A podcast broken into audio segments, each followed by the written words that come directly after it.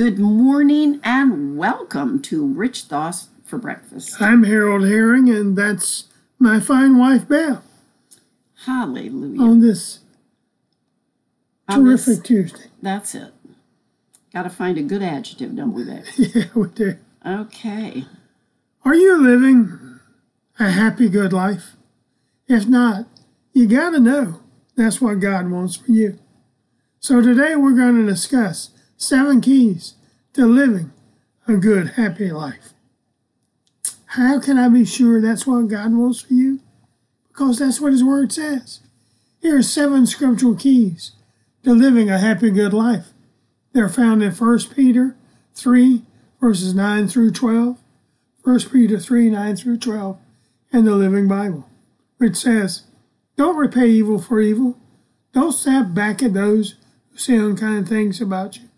Instead, pray for God's help for them. For we, for we are to be kind to others, and God will bless us for it. If you want to be happy, if you want a happy, good life, keep control of your tongue and guard your lips from telling lies. Turn away from evil and do good. Try to live in peace, even if you must run after it to catch it and hold it. For the Lord is watching his children, listening to their prayers, but the Lord's face is hard against those who do evil. I love that scripture. I do too. That is fabulous. Number one, don't repay evil for evil. In First Peter 3 9, 1 Peter 3, verse 9 in the Classic Amplified, it says, Never return evil for evil or insult for insult, scolding, tongue lashing, berating. You know, if you've ever lived on planet Earth for even any short period of time, no doubt somebody has done evil toward you, or at least has been unkind, or truthfully, whether planned or unplanned. Because the human tendency, though, when somebody does something to you, is to pay back for that offense and get revenge.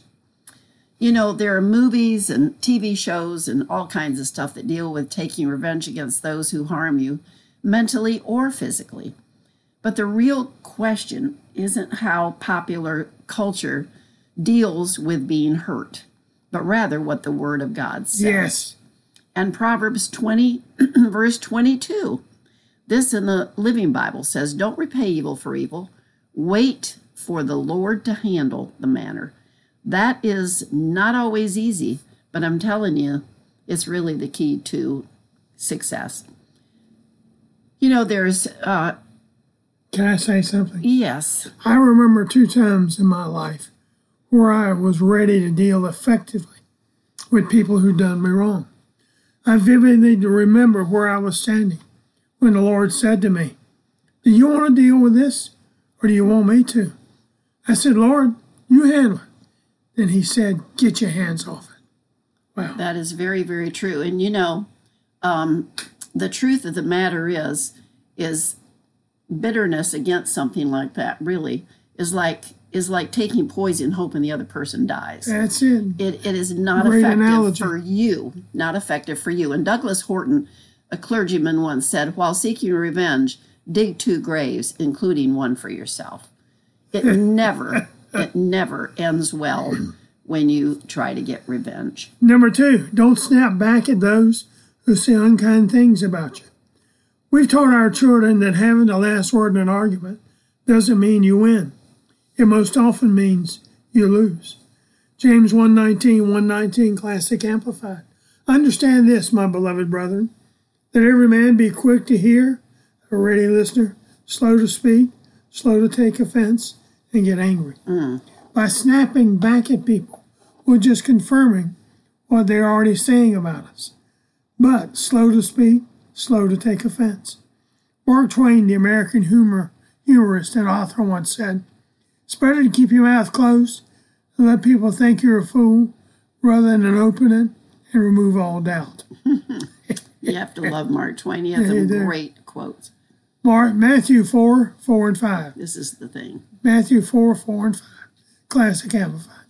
But he replied, It has been written, Man shall not live and be upheld, sustained by bread alone, but by every word that cometh forth from the mouth of God. That is good word. Number three, pray for God's help for others. Be kind to them, and God will bless you for it.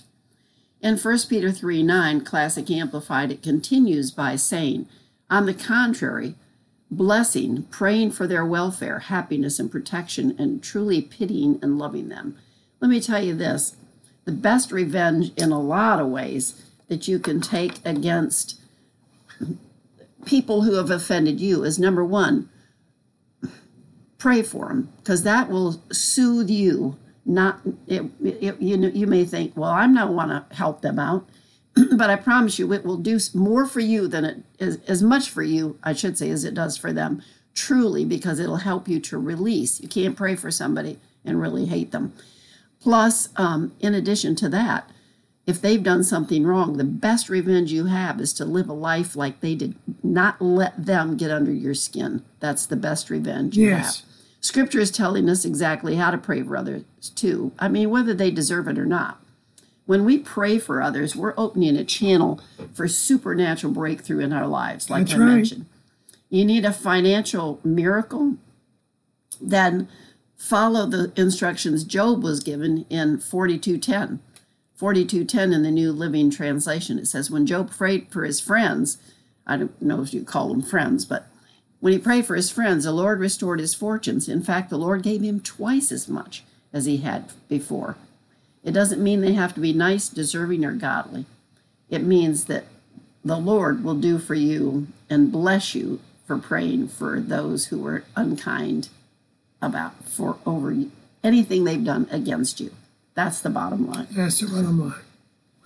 Number four, if you want a happy, good life, keep control of your tongue and guard your lips from telling lies. 1 Peter 3, verses 9 through 12. 1 Peter 3, 9 through 12, Classic Amplified.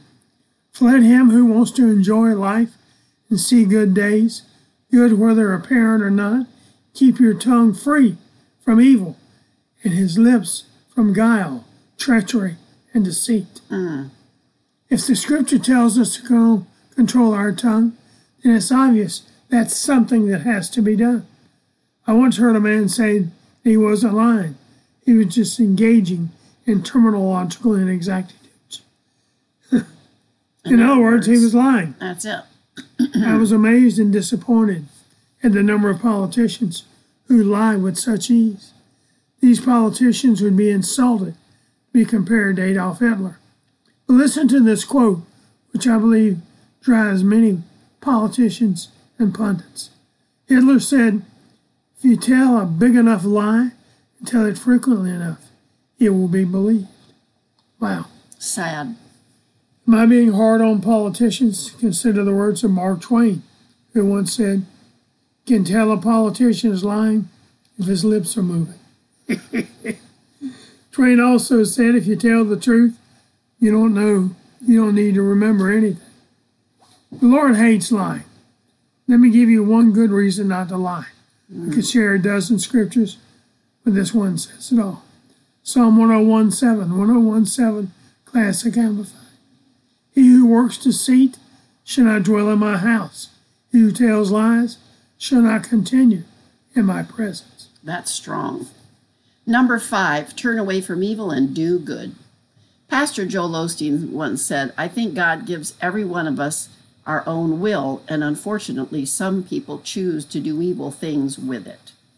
You know, the choice to do good and evil is ours. To think good or evil thoughts is also ours. The enemy may put stuff in your mind, but you do not have to receive it. It doesn't mean it's coming from you necessarily. And Psalm 34:14, 34:14 Classic Amplified says, "Depart from evil and do good. Seek, inquire for, and crave peace and pursue. Go after it." Scripturally speaking, it takes a determined effort to move from evil to doing good, but you can do it.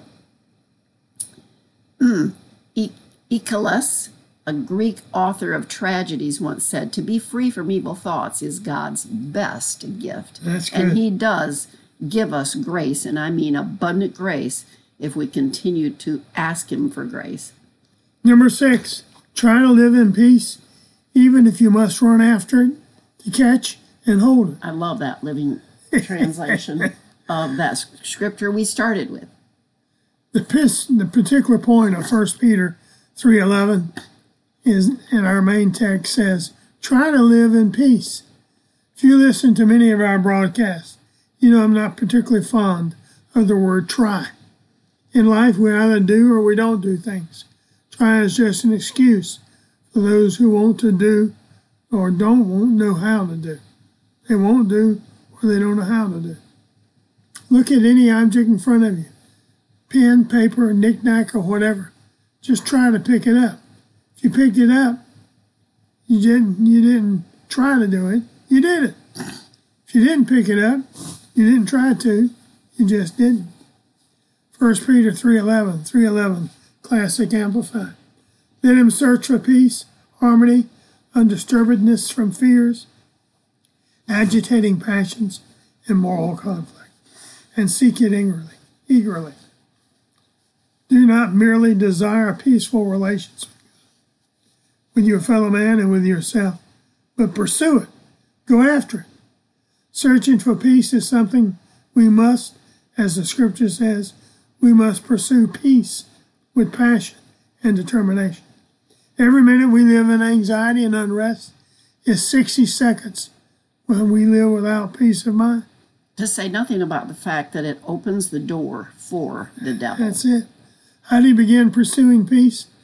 Mother Teresa offered some good advice when she once said, Peace begins with a smile. Mm. Number seven, for the Lord is watching his children, listening to their prayers. How wonderful. What a wonderful thought. When you speak to your spouse, you want them to listen to what you have to say. When you speak to your children or your coworkers or your friends, anyone else for that matter, you want them to listen to you. Sometimes they do. You know what? Sometimes they don't. And even if they are listening, kinda, they may not really be paying attention to what you're saying. But there is someone who is always listening.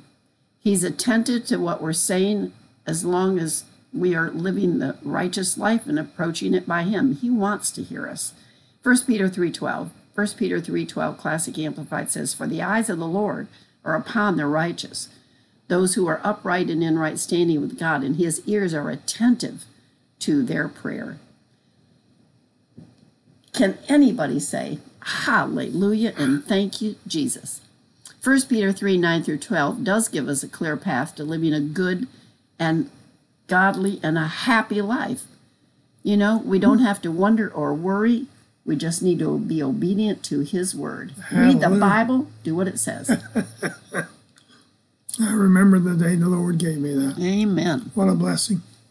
Well, until tomorrow morning at 8.30 Eastern, God bless you. Happy trails. And keep thinking rich thoughts from the Word of God. And we gave you some good ones today. Yes, we did. We love you. We appreciate you. God bless you. Bye-bye.